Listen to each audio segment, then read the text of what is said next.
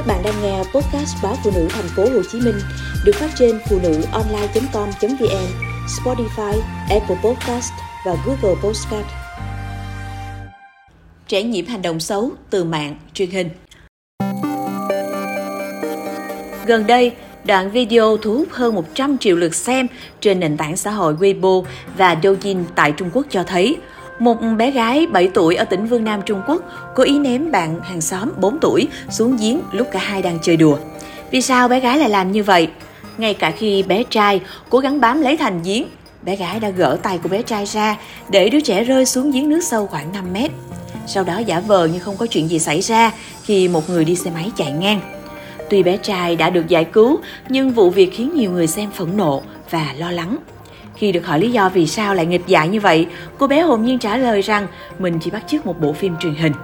Tại Anh, báo cáo năm 2022 của Cơ quan Quản lý Cạnh tranh trong ngành phát thanh truyền hình, viễn thông và bưu chính cho biết, gần như tất cả trẻ em nước này đều lên mạng vào năm 2021 với tỷ lệ là 99%, với phần lớn sử dụng điện thoại di động 72% hoặc máy tính bảng là 69%. Trong số tất cả các loại nền tảng trực tuyến, YouTube, được trẻ em sử dụng rộng rãi nhất, kể đến là TikTok. Trước đây, nghiên cứu chỉ ra rằng việc xem TV có thể tác động tích cực đến trẻ em, làm thay đổi hành vi và thái độ ở tuổi trưởng thành. Từ phim ảnh đến chương trình hoạt hình, một số kênh truyền hình được dành riêng để tạo nội dung giáo dục và thông tin cho khán giả, đặc biệt là trẻ em. Tuy nhiên, không may là những tác động tiêu cực dường như luôn nhiều hơn những tác động tích cực khi phụ huynh không chú ý đến.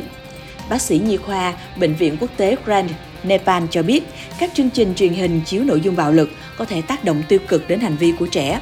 Đôi khi các chương trình dành cho trẻ em cũng có thể chứa những nội dung không phù hợp với lứa tuổi của chúng.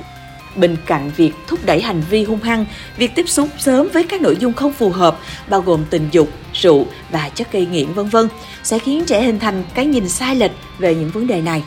Từ đó các chương trình truyền hình, nội dung trên internet đã góp phần khiến khán giả trẻ nhìn méo mó về cách thế giới vận hành và cách mọi người cư xử với nhau.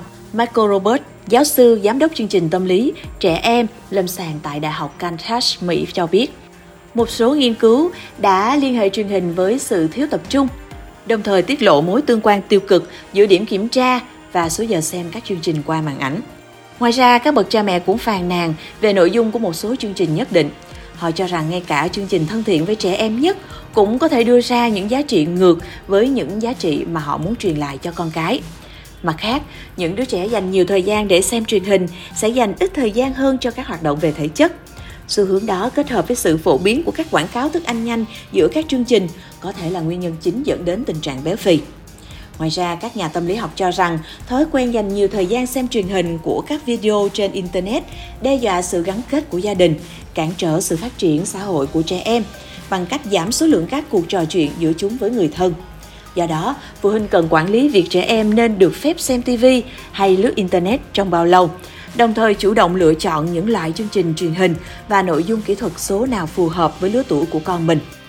Phụ huynh hãy cùng con tham gia các hoạt động khác, đặc biệt là đọc sách, vui chơi ngoài trời, tập thể thao, vân vân.